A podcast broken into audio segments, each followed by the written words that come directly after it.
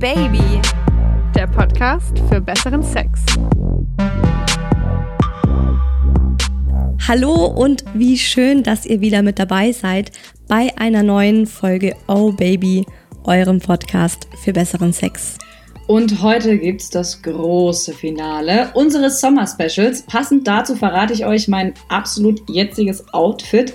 Es besteht aus einer Unterhose und Socken. Socken habe ich auch noch an, aber die kann ich jetzt auch mal ausziehen.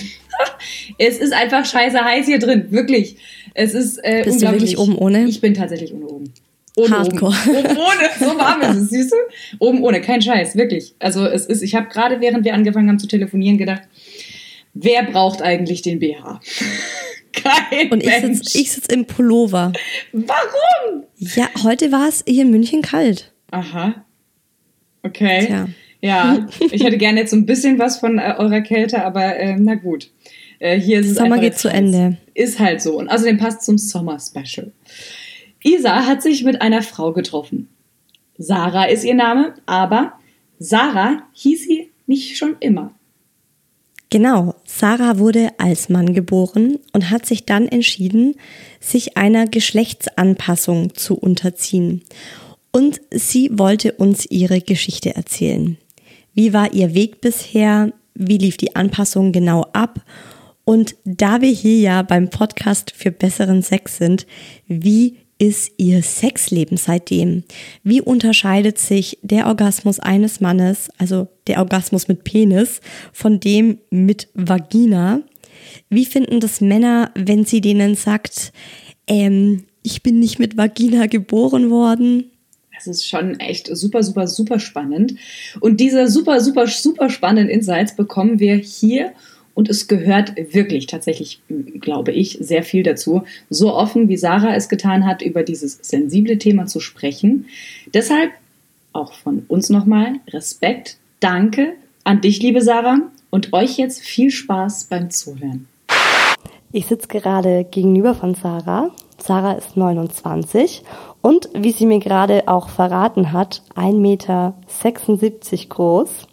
Wenn du mich gefragt hättest, wie groß du wärst, dann hätte ich dich kleiner eingeschätzt. Ich hätte so gesagt 1,70 Meter, weil Sarah ist eine ganz zierliche und zarte Frau. Und wisst ihr, wenn man sich das so vorstellt, ich treffe jetzt eine Transfrau, dann ist es bei vielen Leuten im Kopf wahrscheinlich so, dass man sich erstmal so einen Schrank vorstellt. Einfach so ein, ein Mann mit einem Frauengesicht.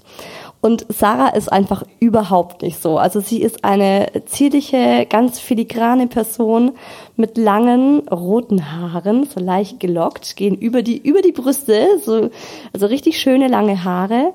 Und sie hat so ein schönes, zartes Gesicht. Also ich habe vorhin schon mich entschuldigt, weil ich sie so krass angestarrt habe. Ähm, man sieht es dir nicht an, dass du mal einen Penis hattest.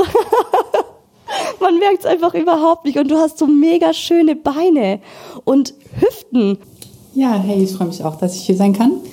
Ähm, ja, meinen Namen habt ihr nun schon äh, von der Isa gehört. Ich freue mich, dass wir heute zusammen das Thema Transsexualität einmal genauer besprechen. Äh, es sind viele, viele Fragen zusammengekommen und ich werde natürlich versuchen, alle so gut es geht zu beantworten. Ich würde direkt mal starten. Seit wann existiert denn der Name Sarah schon? Der Name äh, existiert schon sehr, sehr lange in meinem Kopf.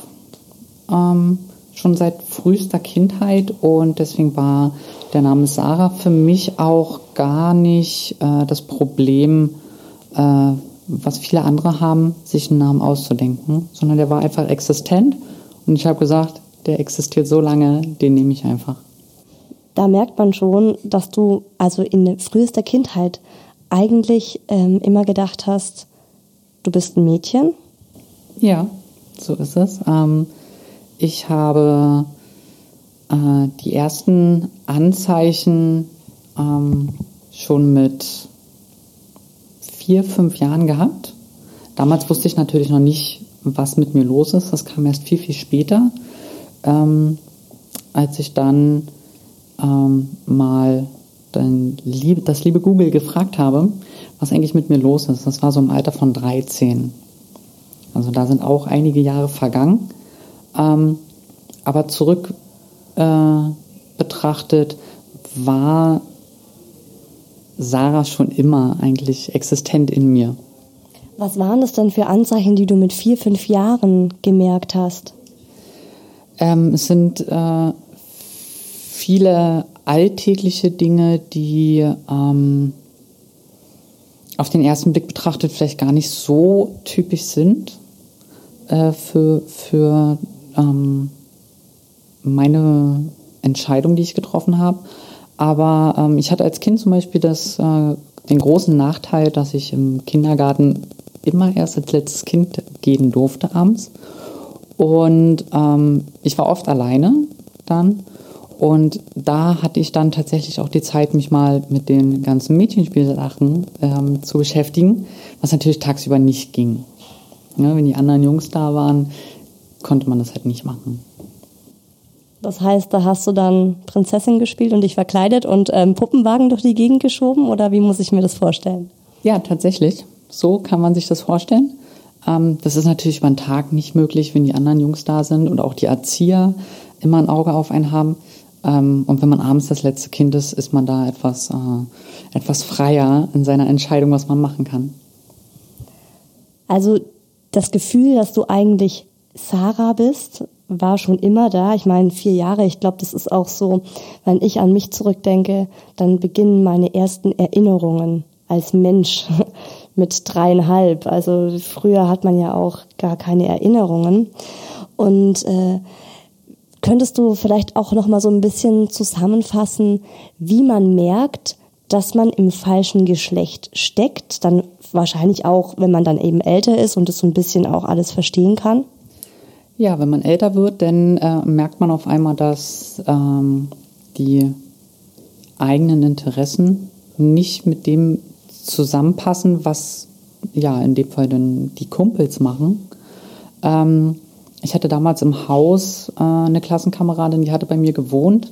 Und ich bin morgens halt auch zum Beispiel immer vor der Schule zu ihr hoch. So wie es bei den Mädels so ist, ab einem gewissen Alter, die fangen dann an mit Make-up. Und ähm, ja, da habe ich dann halt immer schon im Badezimmer Türrahmen gestanden, während sie sich fertig gemacht hat und war tatsächlich so im Inneren, ähm, im Inneren hat's in mir geschrien und ich war halt super neidisch, dass sie das machen durfte.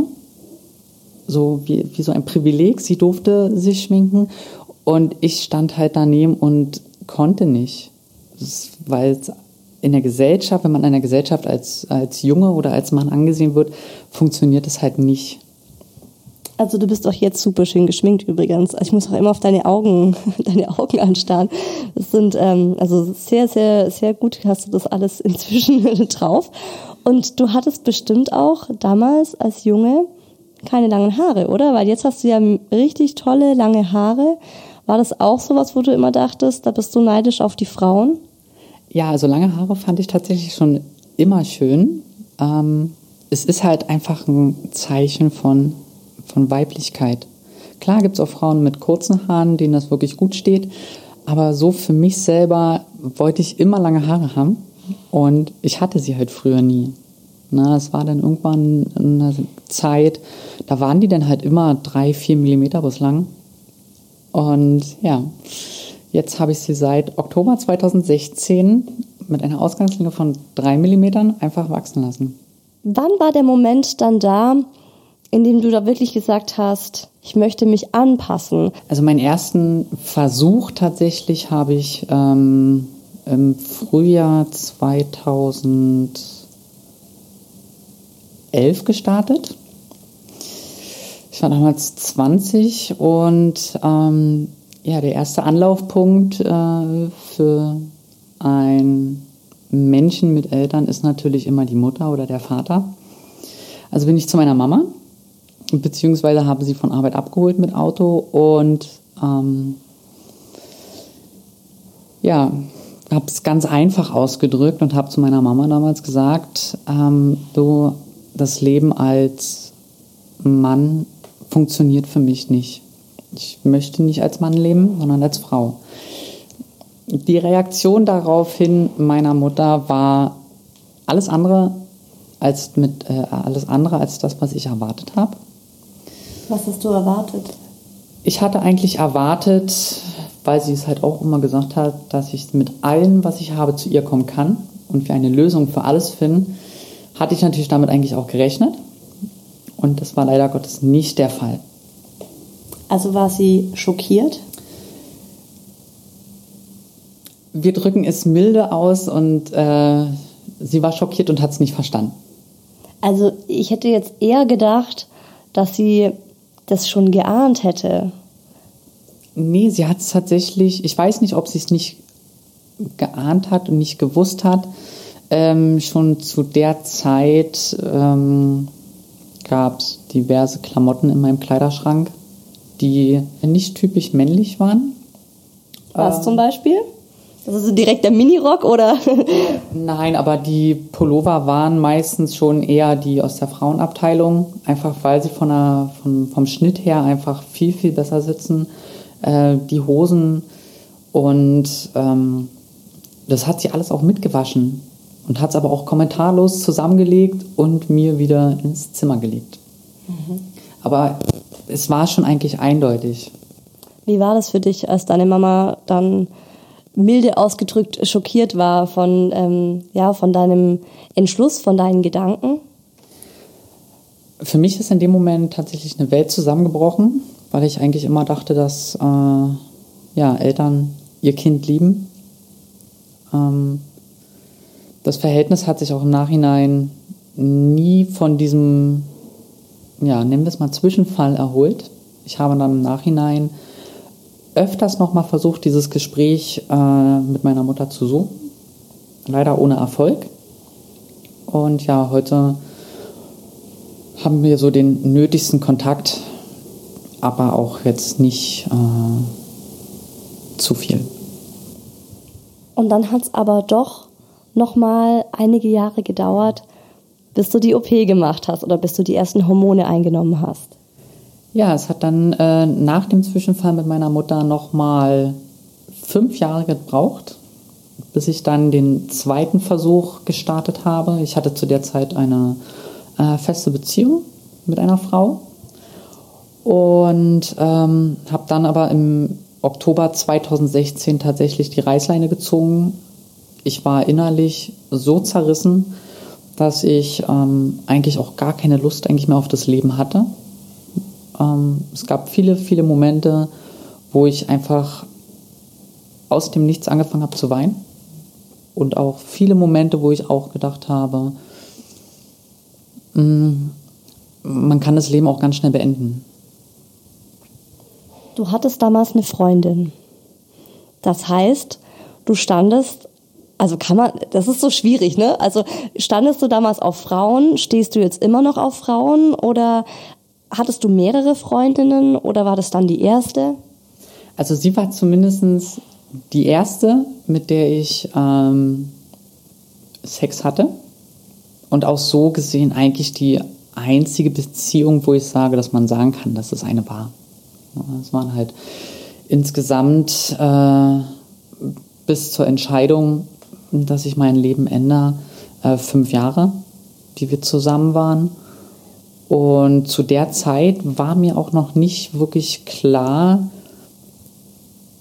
dass es noch was anderes gibt als Frauen, nämlich Männer. Also du hast dich dazu entschieden, selbst eine Frau zu werden und hast damals aber noch gedacht, dass du dann in einer lesbischen Beziehung später leben möchtest.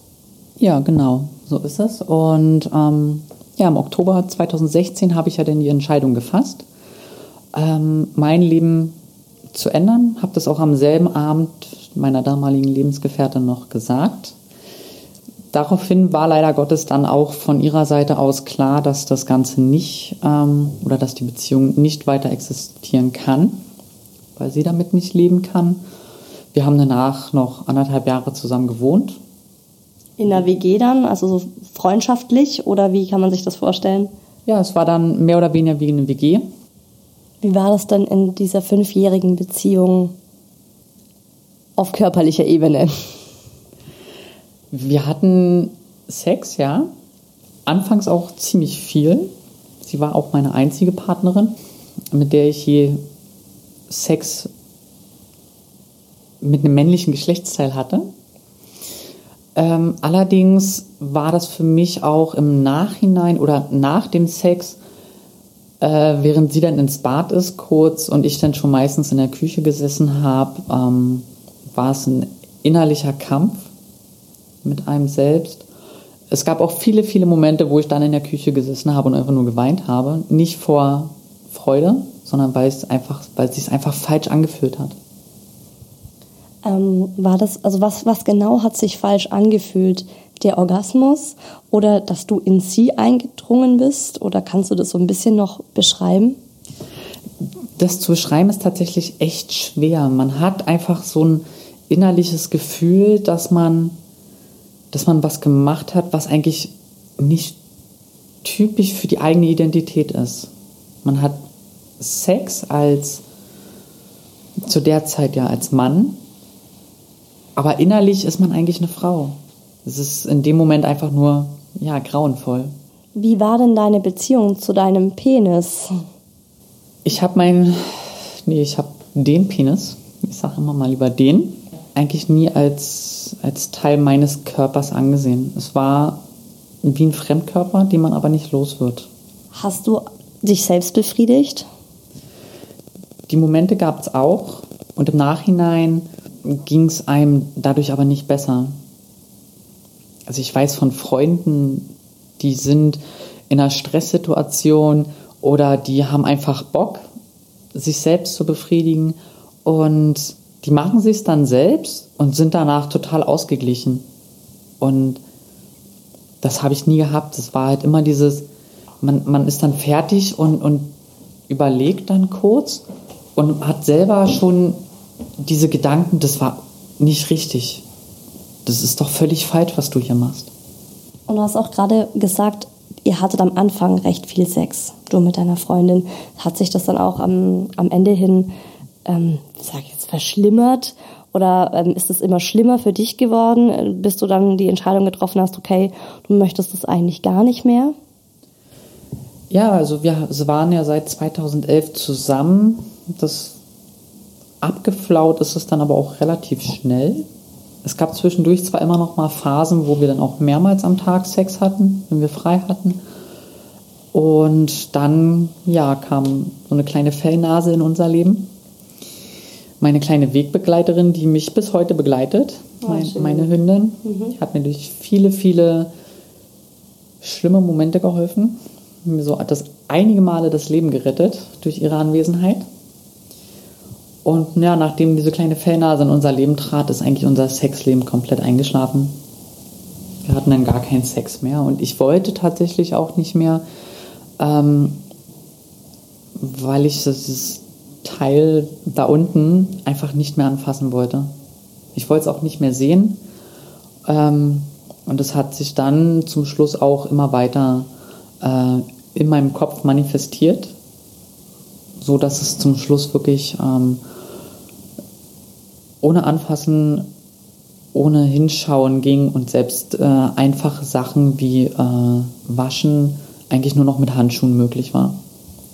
Wie viele Jahre warst du in diesem Zustand, dass du wirklich ähm, diesen Penis ja, sehr, sehr stark gemieden hast? Wie lange ging es oder wie lange hattet ihr dann auch keinen Sex? Wir hatten, oder ich, ich sag mal, ich hatte kein Sex seit, ich schätze mal Mitte 2014. Und das Ganze ging dann bis Ende 2016, wo ich mich dann entschieden habe, mein Leben zu ändern. Ähm, ja, und dann, also seit Mitte 2014 kein Sex und das Ganze hat dann angehalten bis September, Oktober 2019.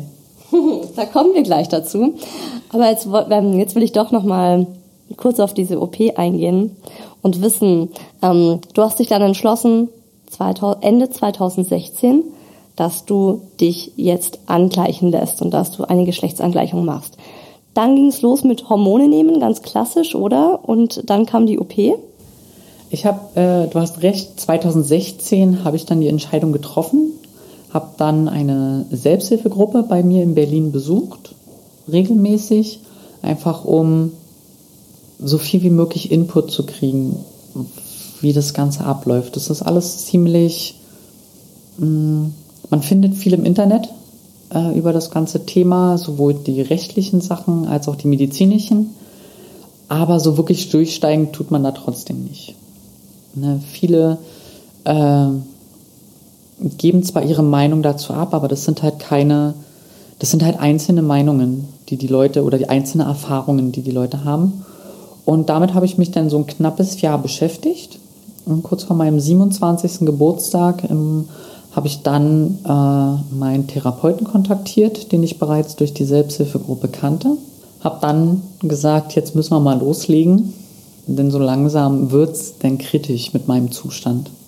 Und so habe ich dann 2017 mit einer psychologischen Begleittherapie angefangen. Das ist auch Pflicht, oder, wenn man sich um eingleichen lässt? Genau, die ist in Deutschland Pflicht. Ähm, da hat sich allerdings, äh, das weiß ich allerdings nicht genau, zu meiner Zeit war es noch so, dass man mindestens 18 Monate begleitende Therapie nachweisen musste, mhm. ähm, um überhaupt eine Chance darauf zu haben, die OP-Kosten von der Krankenkasse übernommen zu äh, bekommen. Ja, und kurze Zeit später, Ende November 2017, habe ich dann auch schon äh, mit der gegengeschlechtlichen Hormontherapie begonnen. Ähm, mit der Bedingung, mehr oder weniger, äh, dass ich die mein ganzes Leben lang machen muss. Das heißt, du wirst dein Leben lang ähm, weibliche Hormone nehmen, Östrogene oder was genau? genau, ich nehme für den Rest meines Lebens äh, Östrogene äh, da gibt es auch verschiedene Formen. Man kann es als Gel nehmen, man kann, es gibt auch Spritzen, es gibt Tabletten. Das muss jeder selbst für sich entscheiden. Und ja, das habe ich jetzt für mein, den Rest meines Lebens vor mir. Das ist auf jeden Fall die Sache wert und damit kann man durchaus leben. Ähm, ich habe mich damals für das Gel entschieden, weil ich damit sofort anfangen konnte. Was ist das für ein Gel? Das ist einfach ähm, ein Estradiol-Gel. Da ist ein äh, Estradiol drin, also ein, ein synthetisch äh, erzeugtes äh, Hormon. Und das trägt man ganz einfach auf die Haut auf, lässt das einziehen, kann es selbst dosieren. Muss man natürlich selber ein bisschen ähm, schauen, dass man so einen Bereich findet, wo man sich wirklich wohlfühlt. Und ja, das ist halt für den Rest des Lebens meine Aufgabe morgens und abends. Und ist es so, also muss ich mir das vorstellen wie eine Bodylotion, die du dann einmal von Kopf bis Fuß aufträgst oder trägst du die nur an die Stellen auf, die jetzt weiblicher sein müssen oder wie genau funktioniert das? Nee, also das, man kann es, äh, also ich kenne einige, die tragen es auf die Oberschenkel einfach auf, ich mache es auf die Oberarme. Das hat eine leichte Depotwirkung. Es gibt halt gewisse Risiken, äh, die das Ganze mit sich bringt. Äh, Thema Brustkrebs zum Beispiel. Aber im Endeffekt äh, man trägt es auf und wenn ich so an den ersten Abend denke, als ich das das erste Mal genommen habe und nächsten Morgen aufgewacht bin, es war ein Unterschied wie Tag und Nacht. Es ist wie einmal neu geboren. Ehrlich? Ja. Innerhalb von einer Nacht? Ja. Man wacht morgens auf und auf einmal hat man das Gefühl, man, man kommt im Leben an. Und das Leben ist es auch wert, gelebt zu werden und dafür zu kämpfen. Mhm. Und alle meine Kollegen zu der Zeit ähm, haben das direkt am nächsten Tag mitbekommen, weil es war wirklich wie Tag und Nacht. Die haben dich dann darauf angesprochen? Einige Kollegen wussten es im Vorhinein schon, viele wussten es nicht und haben dann auch gefragt, hey, was ist denn los mit dir? Und dann habe ich gesagt, naja, ich hatte gestern halt meinen Termin beim Endokrinologen und ich habe meine Hormone jetzt und ich bin auf einmal total happy und ich freue mich einfach und ähm, ich habe gemerkt, dass das auch die richtige Entscheidung ist. Hast du dich zu dem Zeitpunkt eigentlich schon geschminkt? Nein, zu dem Zeitpunkt tatsächlich noch nicht. Ähm, das kam auch erst relativ spät, ähm, nämlich zu so einem Zeitpunkt, wo man es hätte auch nicht mehr verheimlichen können. Die Haare waren erstaunlicherweise sehr schnell ähm, auf einer Länge, wo man sagt, das ist schon sehr auffällig. Mhm. Und ähm, ich bin dann kurzerhand mal zu meinem lieben Friseur, der auch einen super Job macht und die Mädels auch betreut, was Make-up angeht, also wirklich Make-up-Workshops. Ähm, der hat da so dieses gewisse Händchen für, weil es doch einige markante Stellen im Gesicht gibt. Ähm, und der weiß genau, wie man die retuschiert. Und dann hast du so ein bisschen ein Tutorial bekommen, oder? Schminken für Anfänger. Wir haben tatsächlich ähm, veranschlagt eigentlich zwei Stunden. Äh, er hatte die eine Gesichtshälfte gemacht und ich dann immer parallel oder im Nachhinein die andere. Und im Endeffekt haben wir, glaube ich, sieben oder acht Stunden im Friseursalon verbracht. Ich bin dann mor morgens um drei oder so nach Hause. Äh, wir haben auf jeden Fall super viel Spaß zusammen gehabt mit dem äh, Make-up, weil ich habe es vorher selber auch versucht über klassische YouTube-Tutorials. Es hat aber nicht funktioniert, weil die Mädels, die das da machen, die haben halt diese markanten Stellen nicht, die retuschiert werden müssen. Und deswegen äh, habe ich mich dann entschieden, okay, ich mache einfach diesen Workshop bei meinem Friseur und ja, du siehst das Ergebnis ja jetzt ja, live vor dir. Super aus. Und das ist aber für mich auch so ein ganz normales Tages-Make-up. Jetzt ist mir auch klar, warum das so gut aussieht, weil du das tatsächlich mal professionell gelernt hast. Würde äh, uns Frauen auch nicht schaden, dass man zu deinem Bild machen das ja auch so Learning by Doing oder mehr Doing ohne Learning. So, und dann war der große Tag der OP da. Was war denn so das das vorherrschende Gefühl am Tag der OP? Gab es bestimmte Ängste oder war es mehr so dieses euphorische, endlich kommt jetzt auch der letzte Schritt? Um es zu, zu vergleichen und zu verdeutlichen, ich habe bis zu der Bekanntgabe meines OP-Termins. Ähm, Wann war der denn? Die OP hatte ich am 1. August 2019. Und ähm, die Zeit davor war für mich sehr schwer. Ich bin noch mal in eine ganz schwere Depression gerutscht aufgrund ja, dieses Fremdkörpers, der da war zwischen den Beinen und war auch in der Zeit komplett zu Hause. Ich konnte nicht mehr arbeiten gehen. Ich habe ähm, nur noch die nötigsten Dinge geschafft. Also das war wirklich eine, eine sehr schwere Zeit, auch für alle, die mich kannten die sich wahnsinnige Sorgen gemacht haben, dass ich mir doch was antue. Mhm. Und dann kam ja, der Tag der OP. Deine Augen strahlen. Und, ähm, oder die Bekanntgabe, wann der Termin ist. Und ab dem Moment war bei mir ein Ruhepuls von 70. Mich hat nichts mehr aus der Ruhe gebracht. Ich habe meine nötigen Arztgänge erledigt mit einer inneren Ruhe was ich glaube ich noch nie im Leben hatte. Und am Tag der OP war ich tatsächlich, ähm, ich bin morgens dann nochmal duschen vor der OP. Ähm, da habe ich kurzzeitig überlegt, ob ich nicht doch nochmal hinschaue. Mhm. Und ich muss sagen, ich bin froh, dass ich es nicht getan habe. Du hast dich also nicht von ihm verabschiedet? Nein. Nein, das habe ich nicht. Ich hatte gar keine Angst vor der OP. Und die OP an sich, ist ja auch ein Wunder, ein, also ein Wunder der Medizin. Erklär doch nochmal für die Zuhörer, was genau äh, die Ärzte da gemacht haben. Es ist tatsächlich ein Wunder, vor allem wenn ich jetzt äh, bedenke, dass man es eigentlich, wenn man es nicht weiß, auch nicht sieht. Also das Einzige, was im Endeffekt nicht verwendet wird bei der OP, sind halt die Hoden die Samenleiter und die Schwellkörper. Alles andere wird bei der ersten OP mitverwendet. Das bedeutet, du hast jetzt eine Vagina, die äußerlich nicht von der einer Frau, die seit Geburt an Frau ist, ähm, zu unterscheiden ist? So ist es. Ähm, klar, so ein bisschen Narbengewebe außen ist noch vorhanden. Das verblasst aber auch mit der Zeit. Und auch bei einer zweiten OP, die noch anstehen wird, wird nochmal ein wenig korrigiert. Da werden, wird überschüssiges Material entfernt. Das bespricht man aber vorher halt mit dem Arzt. Ne? Es ist natürlich immer auch so eine eigene Ästhetikfrage. Ähm, ich für meinen Teil muss sagen, ich bin jetzt aktuell mit dem optischen Ergebnis und der Funktion super happy. Ähm, das Einzige, was ich eigentlich geplant habe, ist, ähm, dass bei der zweiten OP, die notwendig ist oder notwendig sein kann, dass die großen Schamlippen getrennt werden. Die sind am Damm hinten einfach verbunden. Mhm.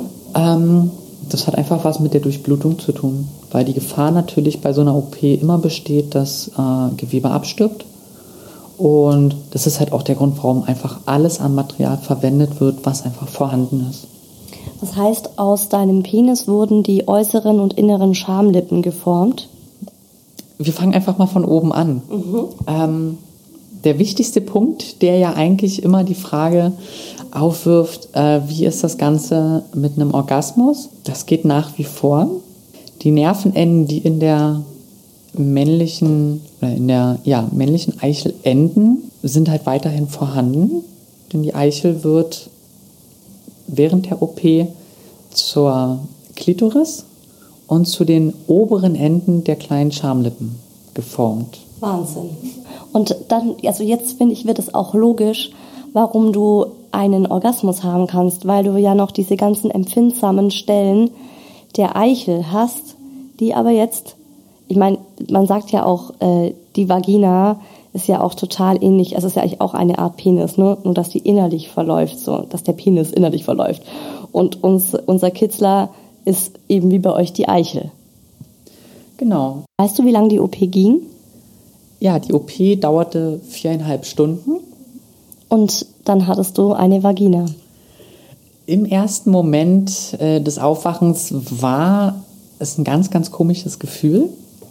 Ähm, die männlichen Zuhörer unter uns kennen das Gefühl. Es hat sich im ersten Moment angefühlt wie eine ähm, sehr schmerzhafte oder sehr ähm, stark angeschwollene Erektion. Tja, meine Lieben, das ist der, das ist das weibliche Geschlechtsorgan.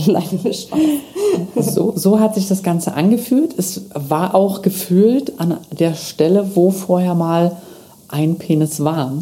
Und ähm, ich habe dann aber äh, im Aufwachbett so an mir runtergeschaut und gesehen, dass halt dort, wo das Gefühl eigentlich oder wo mein Kopf sagt, wo dieses Gefühl ist, da war nichts.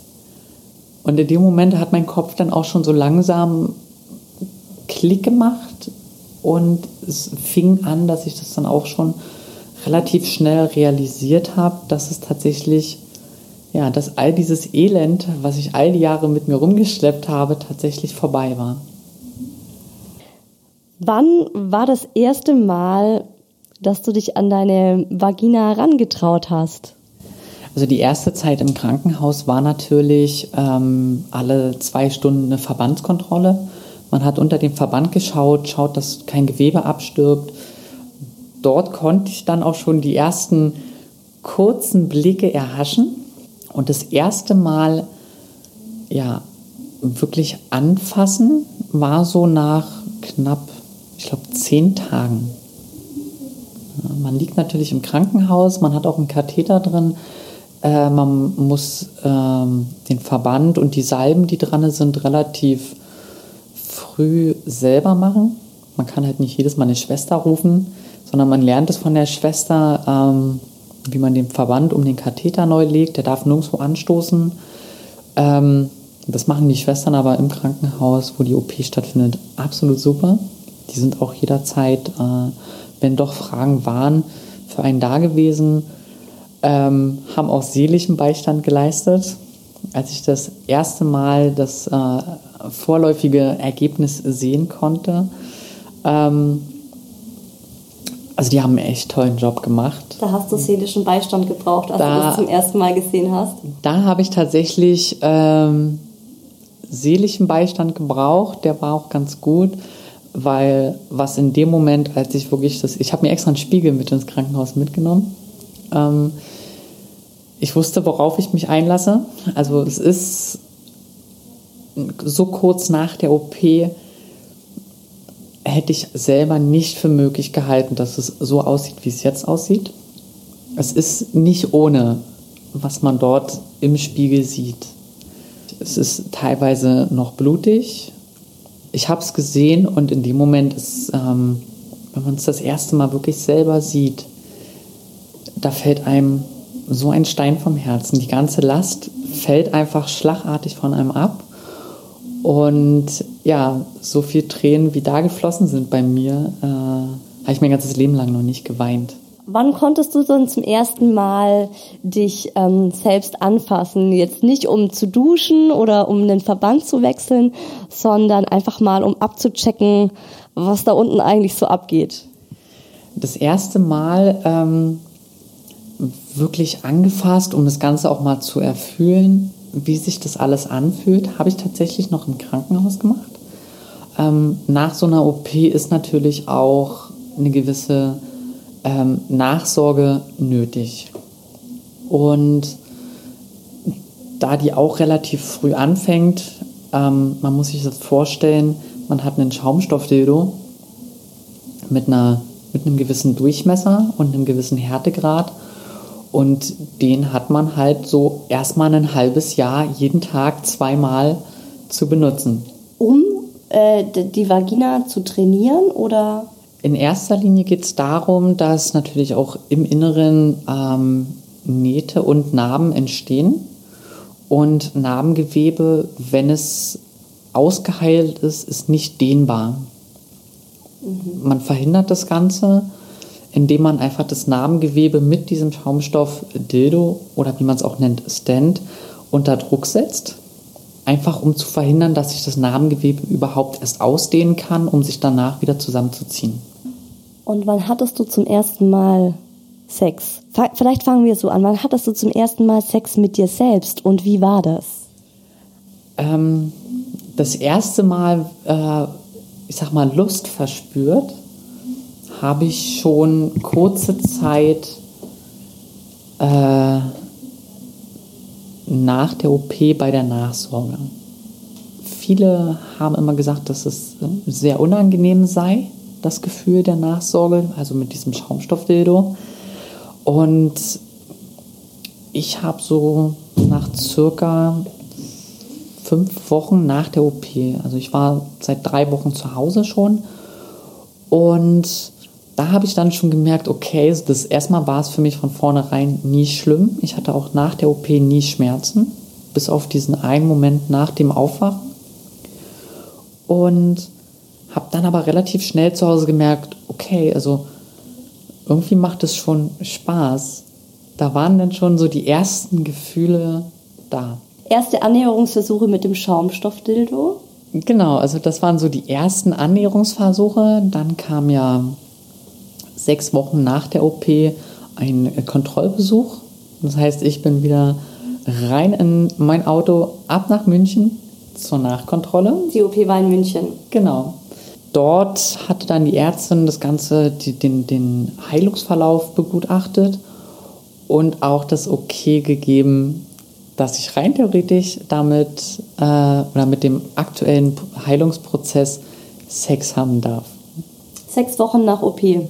Richtig. Das ist auch, man darf auch sechs Wochen nach der Geburt wieder Sex haben. Also vielleicht, ja, da ist dann einfach vieles wie regeneriert. Ja, genau. Und ähm, es hat dann aber auch noch mal eine ganze Weile gedauert. Und ja, in der Zeit habe ich äh, natürlich äh, mich selbst überhaupt erstmal neu kennengelernt. Das ist alles etwas anders. Ähm, viele Sachen muss der Körper erst lernen im Nachhinein. Ähm, bestes Beispiel ist eigentlich der Beckenbodenmuskel. Der ist vorher eigentlich nie in Benutzung. Und auf einmal ist da halt ähm, ja, ein Eingang und der Muskel muss halt aufmachen. Und das sind so Sachen, die habe ich zumindest relativ schnell gelernt, so dass ich auch den Beckenbodenmuskel gezielt ansteuern kann. Ähm, und dann habe ich halt auch gemerkt, so nach und nach, dass dieses, dass das Lustempfinden oder das allgemein das ganze Empfinden dort unten nach und nach zurückkommt bis man wieder auf so einem, ich sag mal, auf einem äh, empfindsamen Level ist, mit dem man ähm, auch einen Orgasmus haben kann. Es waren viele Momente dazwischen, wo ich ihn gerne gehabt hätte, aber einfach es einfach noch nicht ging. Das heißt, du hast mehrfach versucht, dich selbst zu befriedigen, aber es hat lange gedauert, bis es geklappt hat zum ersten Mal?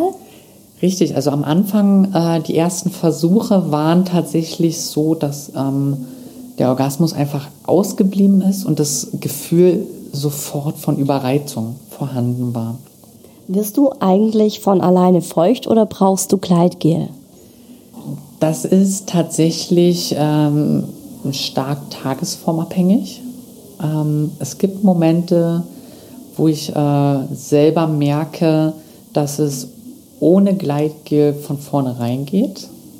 Es gibt aber auch Momente oder, oder Tage, wo ich dann sage, okay, ich brauche doch eine kleine Menge Gleitgel und das ist aber dann auch nur für den Anfang. Wie, wie, wie funktioniert es, dass deine Vagina feucht wird? Das funktioniert eigentlich ganz einfach. Ähm, bei der OP wird der Teil der Harnröhre, der vorher im Penis war, mit in die Scheide eingearbeitet. Und an dem Gewebe sitzen ganz viele kleine Drüsen, die ja beim Mann eigentlich für den Lusttropfen sorgen. Und das funktioniert halt im Nachhinein nach der OP als natürliches Gleitmittel. Und während des Geschlechtsverkehrs, sei es jetzt mit einem Partner oder auch mit einem Spielzeug, hat man ähm, eine permanente Stimulation des, ja, für mich so gesehen weiblichen G-Punkts, nämlich in Form der Prostata. Die bleibt nämlich vorhanden Aha. Und durch diese Stimulation bleibt das Ganze eigentlich auch relativ gut feucht. Du hast mir in unserem Vorgespräch erzählt, dass du dich an einem Abend bereit dazu gefühlt hast, jetzt den ersten weiblichen Orgasmus zu empfinden. Und dann hattest du fünf Stunden Spaß mit dir selbst im Bett. Und das ist für mich so eine Zahl, die ist mir so in Gedächtnis geblieben, weil ich mir dachte, Alter, krass, du hast dich fünf Stunden ähm, selbst befriedigt und bist dann auch gekommen, oder? Ja, also ähm, ich habe mir tatsächlich auf einem Freitagabend die Zeit genommen nach Arbeit und ähm, ich hatte eh nichts mehr weiter vor und ähm, habe dann einfach mal losgelegt. Ich habe es mir ganz gemütlich gemacht in meinem Bett, da wo ich mich wohlfühle. Ähm, die Anzahl an Sextoys, die mittlerweile zu Hause vorhanden ist, ist schon ziemlich groß. Und ich habe einfach überlegt ähm, im Vorfeld schon, ähm, wie ich am besten äh, einfach mal rausfinde, was für mich selber ähm, der beste Weg ist, was mir am meisten Spaß macht, wo ähm, die aus medizinischer Sicht die, die Nervenenden äh, am besten einfach stimuliert werden. Und somit habe ich mir einfach mal fünf Stunden Zeit genommen. Und ja, am Ende ähm, kam es dann doch sehr, sehr überraschend. Es war, also ich habe mehr oder weniger fünf Stunden das Gefühl gehabt, gleich ist es soweit, gleich passiert. Und als es dann tatsächlich passiert ist und ich meinen ersten Orgasmus hatte, kam es völlig unerwartet. Und mir sind wirklich in dem Moment, wo dieser Orgasmus über mich hereinbrach, liefen mir die Tränen. Ähm, es war auch dann nicht mehr aufzuhalten es war in dem Moment einfach nur ein, ein wahnsinnig tolles Gefühl, was ähm, durch meinen ganzen Körper gegangen ist. Und ich habe auch im Nachhinein tatsächlich anderthalb Stunden gebraucht, um wieder auf ein, ein ähm, emotionales Level runterzufahren, wo ich sage, okay, jetzt kannst du tatsächlich aufstehen. ganz entspannt aufstehen. ähm, und das einfach mal Revue passieren lassen, was gerade passiert ist. Jetzt natürlich die super spannende Frage, die nicht nur mich, sondern auch ganz, ganz viele unserer Hörer brennend interessiert. Du bist ja einer der ganz wenigen Menschen, der sagen kann, wie ein männlicher Orgasmus im Vergleich zu einem weiblichen ist. Worin liegen die Unterschiede? Also davon abgesehen, dass ich ja als äh, oder vor der OP ähm, mit dem Penis, der da vorhanden war, nicht zurechtkam, ähm, hat das natürlich vorher immer einen ziemlich faden Beigeschmack gehabt. Und ähm, das Einzige, in, wo es halbwegs äh, ein, halbwegs angenehmes Gefühl ausgelöst hat, war halt wirklich nur der kurze Moment des Orgasmus. Jetzt im Nachhinein, ähm, wo das alles so funktioniert, ist das nicht mit dem Orgasmus erledigt, sondern man hat wirklich diese innere ähm, Befriedigung, dieses innere Wohlgefühl, was sich nach dem Orgasmus ausbreitet. Und ähm, auch das, was meine Kumpels früher gesagt haben, diese Ausgeglichenheit im Nachhinein, die ist dann halt auch wieder vorhanden. Bei den meisten Männern, oder die meisten Männer, die ich zumindest kenne, die haben den Orgasmus und dann sind die fertig und dann würden die sich am liebsten wieder vor ihre Konsole setzen oder mit Kumpels Fußball spielen gehen oder gucken dann Fußball oder und das ist halt nicht mehr der Fall. Sondern wenn ich den Orgasmus hatte, äh, würde ich am liebsten einfach direkt weitermachen. Kannst du ja auch, oder? Es geht tatsächlich. Ähm, multiple Orgasmen in der Form, ähm, es ist halt nicht wie bei einem Mann, wo danach der Penis schlaff wird oder nur noch in so einem halbsteifen Zustand ist, ähm, sondern ich kann halt einfach, wenn ich Bock habe, auch direkt weitermachen und dann dauert es auch nicht wirklich lange und dann ist auch zack der nächste Orgasmus da. Und ähm, klar, irgendwann ist man einfach erschöpft und kann nicht mehr, ähm, wobei selbst da würde ich am liebsten immer noch weitermachen. Du hast jetzt auch einiges aufzuholen. Ich habe tatsächlich einiges aufzuholen, ja, das stimmt. Ähm, aber so viele Orgasmen hintereinander kriege ich dann doch nicht hin. Gibt es dann in der Intensität oder im Gefühl des Orgasmus an sich einen Unterschied? Ich meine, du hattest jetzt ja auch sehr lange Zeit vor der Angleichung keinen Sex. Das liegt ja auch schon lange zurück und auch da hast du wahrscheinlich immer einfach einen faden Beigeschmack, wenn du da jetzt dran denkst. Aber wenn du versuchst, es nochmal zu vergleichen, dass du, ich meine, dass du sagen könntest, vom Gefühl her ist es jetzt intensiver oder vom Gefühl her komme ich jetzt länger oder andersrum, es ist tatsächlich, wie du sagst, es ist ähm, vom Gefühl her wesentlich intensiver. Ähm, ich glaube aber auch, dass das eine ganz, ganz große Kopfsache ist. Ähm, einfach weil ich so wie es jetzt ist, halt wirklich mit mir zufrieden bin. Und ähm, das verstärkt natürlich das, das Gefühl des Orgasmus und auch die Dauer des Orgasmus ist wesentlich länger als vorher. Und wann hattest du das erste Mal Sex mit einem Menschen? Also hat sich das dann jetzt eigentlich geändert, dass du sagst, du stehst jetzt auf Männer oder sind es immer noch Frauen? Ähm, das hat sich tatsächlich geändert. Vor Beginn der Hormontherapie war es wirklich, äh, dass ich eigentlich nur auf Frauen stand. Und ja, wie das so ist in äh, der Pubertät. Man durchläuft tatsächlich mit Beginn der Hormontherapie wie so eine zweite Pubertät. Fing es dann auch tatsächlich an, dass man sich dann doch für das andere Geschlecht entscheidet oder, oder interessiert. Und somit habe ich heute die Wahl zwischen Mann, Frau und ja. Wer war dein erster Sexpartner, Partnerin? Eine Mann, äh, eine Mann, genau. du siehst, ich bin schon völlig durch den Wind. Ähm, ja, der erste Sex war tatsächlich dann mit einem Mann, den ich auch schon vor der OP kannte. Und ähm, klar, es war das erste Mal. Ich habe mir mega den Kopf gemacht.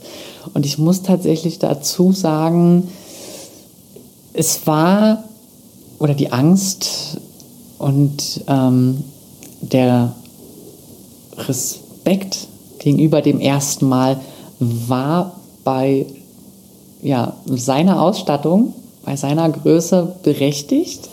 Es, es war beim ersten Mal ein echt komisches Gefühl. Es war, klar, für den Körper war das alles noch, für meinen Körper war das alles noch sehr neu. Ähm, der Körper muss sich erstmal dran gewöhnen, dass wenn man sich entspannt, ähm, dass sich das auch da unten alles entspannt. Und wir haben uns aber tatsächlich viel, viel Zeit genommen.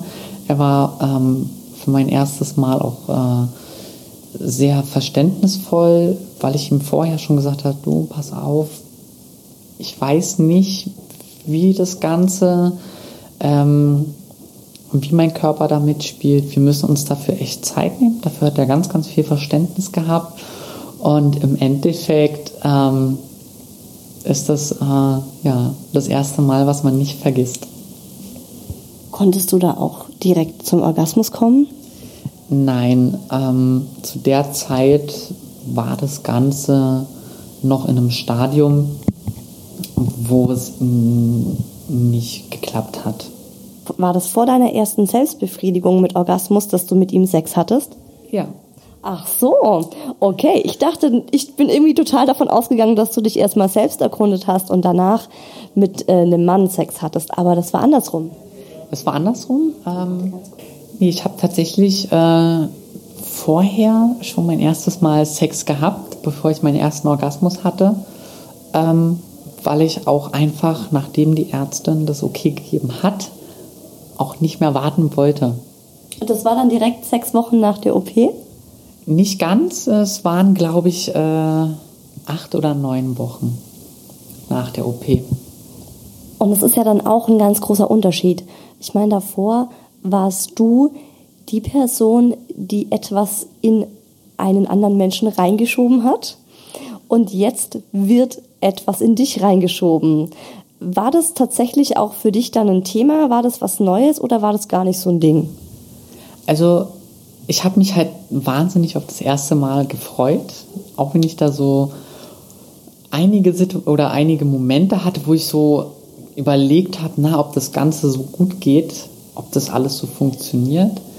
Ähm, und ja, als es dann so weit war, dass auch mein Körper verstanden hat, okay, jetzt mach dich mal locker, entspann dich mal, ähm, war tatsächlich das allein schon dieses, dieses Gefühl, dass er mit seinem Penis in mich eindringt, ähm,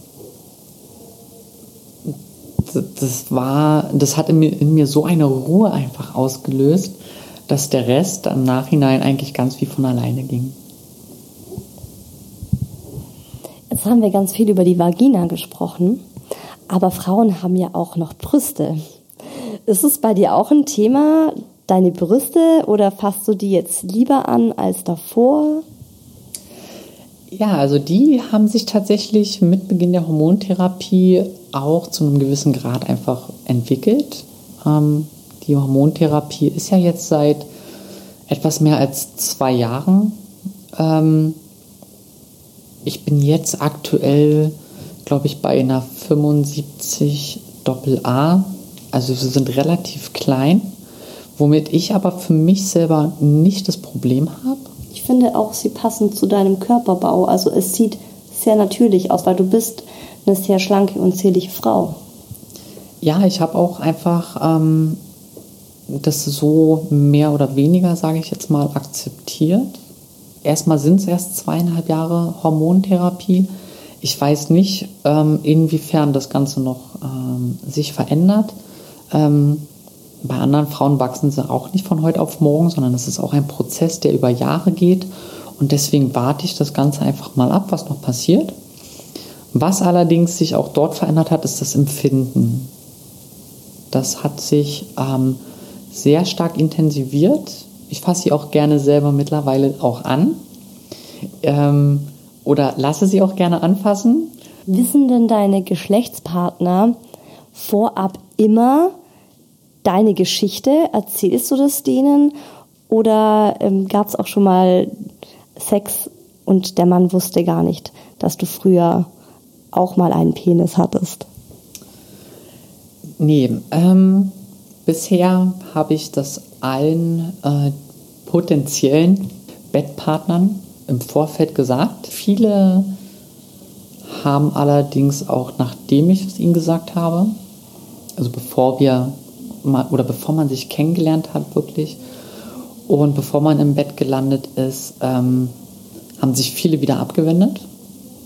Ich weiß teilweise bis heute nicht, wo da deren Problem ist. Aber an sich spiele ich da grundsätzlich mit offenen Karten, einfach weil ich auch schlechte Erfahrungen gemacht habe. Das hast du mir im Vorfeld auch schon mal erzählt und ähm, ja auch den Wunsch geäußert, dass man mal die männlichen Hörer bei Oh Baby fragt, wie ist es so, wenn man eine Frau kennenlernt und die offenbart einem dann, hey, ich war früher mal ein Mann. Und ähm, wir haben ein paar unserer Hörer gefragt und die Antworten, die hört ihr jetzt. Wenn wir eine Transgender-Frau treffen, die attraktiv ist in unserer Wahrnehmung. Das ist natürlich bei jedem eine andere. Warum dann keinen Sex mit ihr haben? Wo ist das Problem? Da gibt es überhaupt gar kein Problem.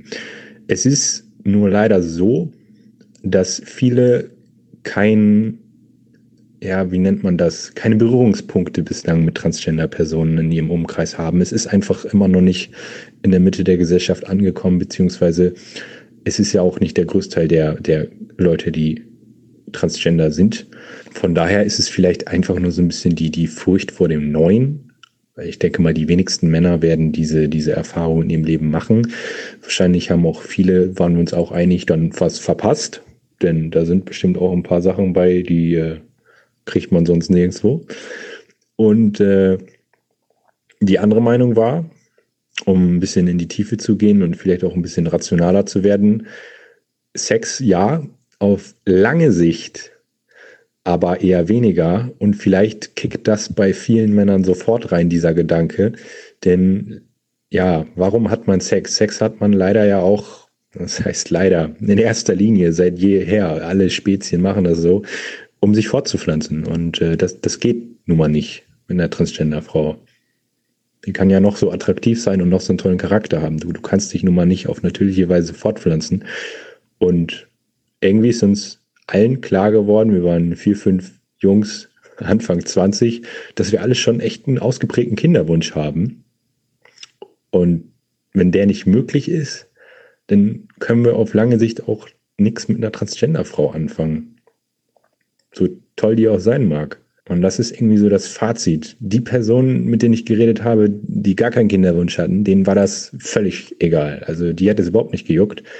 Von daher muss man da vielleicht auch einfach ein bisschen Glück haben, wo man sich auffällt, in welchen Clubs und so, wie die Leute so drauf sind. Ja, Familienplanung. Wie schaut's denn da aus? Ja, Familienplanung für mich aktuell ist eigentlich gar nicht geplant. Ähm, und auch ja, biologisch gesehen ist es für mich auch nicht möglich.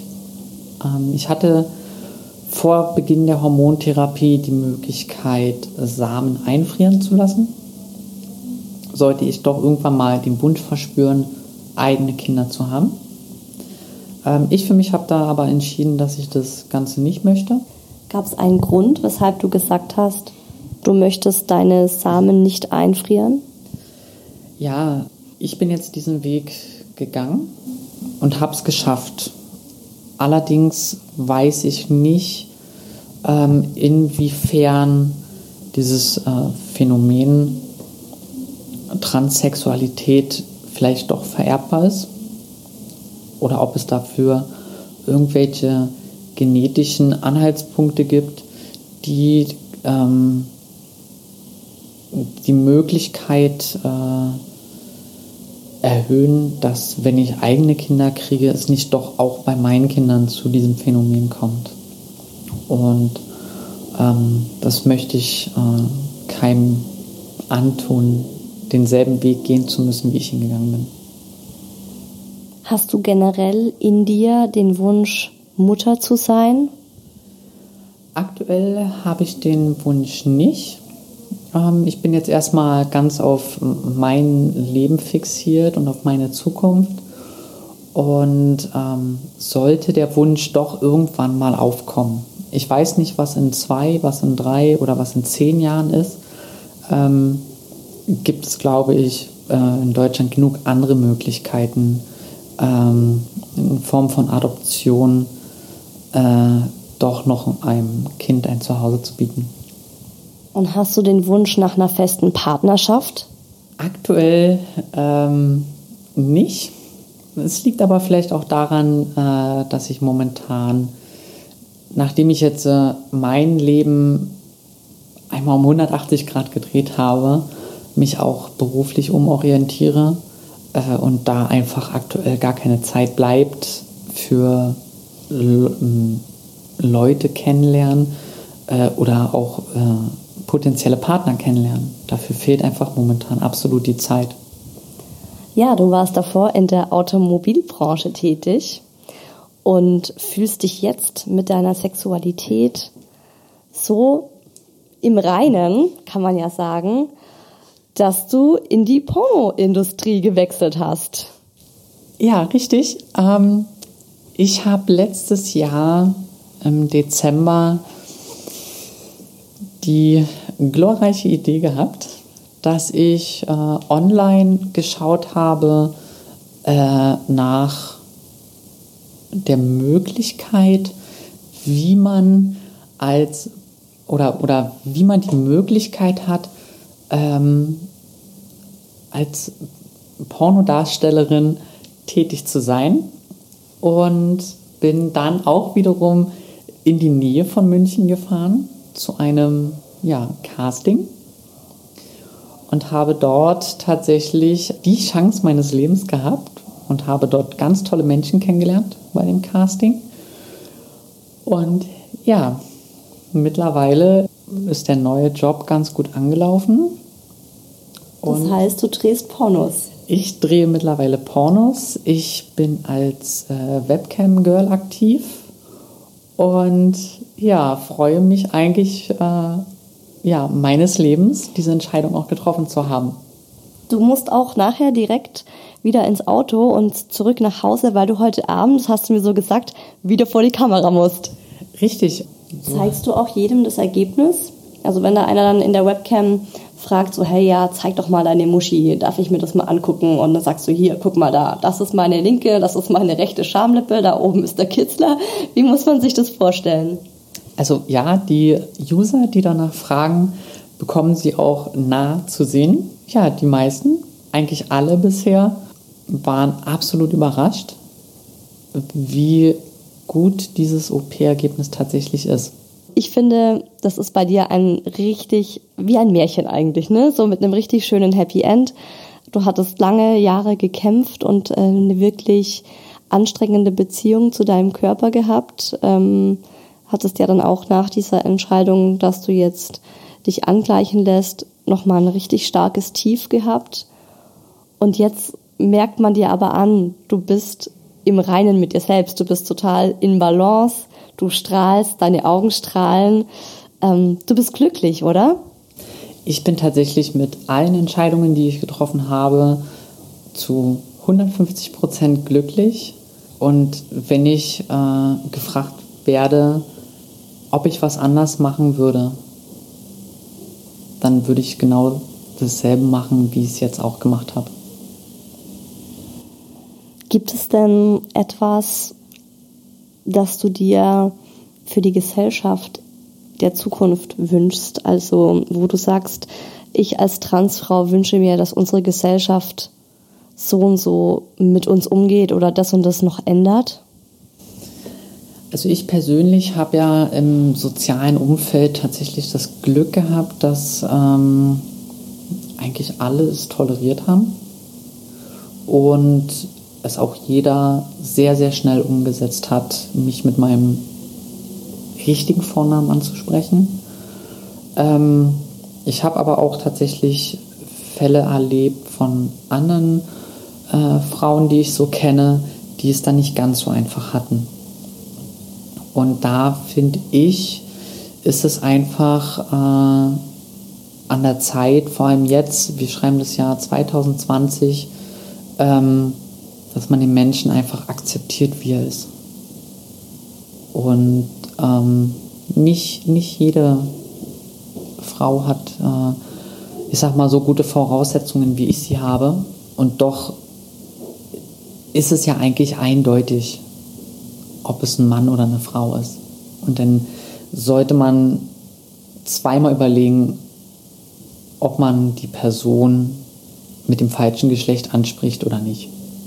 Weil was das in den Menschen teilweise auslöst, was ich erlebt habe, keiner bricht sich dabei einen Zacken aus der Krone. Eine, um es zu verdeutlichen, eine Transfrau, äh, wo vielleicht noch ein bisschen Bartschatten vorhanden ist, da bricht sich keiner den Zacken aus der Krone, die Person mit Frau anzusprechen. Ähm, das hat einfach, finde ich, was mit, mit, mit Toleranz zu tun. Ähm, auch ich bin von dem Bartschatten nicht zu 100% befreit. Es ist auch ein langwieriger Prozess, der dort äh, durchgangen wird in Form von Lasern, in Form von Nadelepilation. Ähm, das ist nicht von heute auf morgen gemacht. Und ähm, die meisten wollen aber so schnell wie möglich in ihrem Geschlecht ankommen. Und dann sind halt einfach mal Sachen, die einfach länger dauern. Und ähm, das ist für die betreffenden äh, Frauen schon schwer genug. Und wenn dann noch von außen jemand kommt und mutwillig die Person mit dem, mit dem falschen Pronomen anspricht, dann ist das schon, ja, das ist ein Schlag in, ins Gesicht. Gibt es dann eine Frage in Bezug auf die Angleichung, die so ein rotes Tuch für dich ist? Also mich haben tatsächlich viele Leute gefragt, wie denn mein alter Vorname ist. Und da sage ich immer, ich weiß es nicht. Weil ähm, auch der alte Vorname gehörte zu einer Person, die eigentlich nie existent war. Und die Frage, ich verstehe auch teilweise den Sinn der Frage nicht, weil ähm, ja, du hast jetzt hier eine Frau vor dir sitzen und du fragst in, in meinem Fall jetzt nach einem männlichen Vornamen, was doch sowieso schon allein aufgrund der Optik total im Widerspruch steht. Und was will der Mensch mit dem alten Vornamen der Person anfangen? Der, der bringt einem ja nichts. Und deswegen finde ich diese Frage zum Beispiel absolut überflüssig. Mensch, das war mal ein Interview. Ähm, ich habe eine Menge gelernt. Zum einen ist es wirklich krass, wie man heutzutage eine Vagina erschaffen kann mit Klitoris. Also der absolute Wahnsinn. Aber ähm, ich glaube, was mich so wirklich, so richtig, richtig äh, krass umgehauen hat, ist einfach diese Gefühlswelt eines Menschen, der mit so einer Geschlechtsumwandlung zu kämpfen hat, mit dem falschen Geschlecht zur Welt gekommen zu sein. Was das für einen Kampf und für einen Mut mit sich bringt, ja, muss man erstmal schaffen, bis man dann endlich dort ist, wo Sarah jetzt angelangt ist. Ich fand es auch groß, einfach wirklich nur groß von ihr, wie ehrlich und offen sie mir da wirklich jede intime Frage beantwortet hat. Also Sarah, wir wünschen dir von Herzen wirklich nur das Beste für deine Zukunft. Ich bin mir sicher, dass diese Folge vielen Mut macht, die auch mit dem Gedanken leben, eine Geschlechtsanpassung durchzuführen. Und wir hören uns nächsten Mittwoch wieder, dann zu einer ganz regulären Folge. Cooles Thema, ich freue mich schon richtig drauf. Es geht um Morgensex versus Abendsex. Bis dahin, macht euch eine geile Woche und Oh yeah.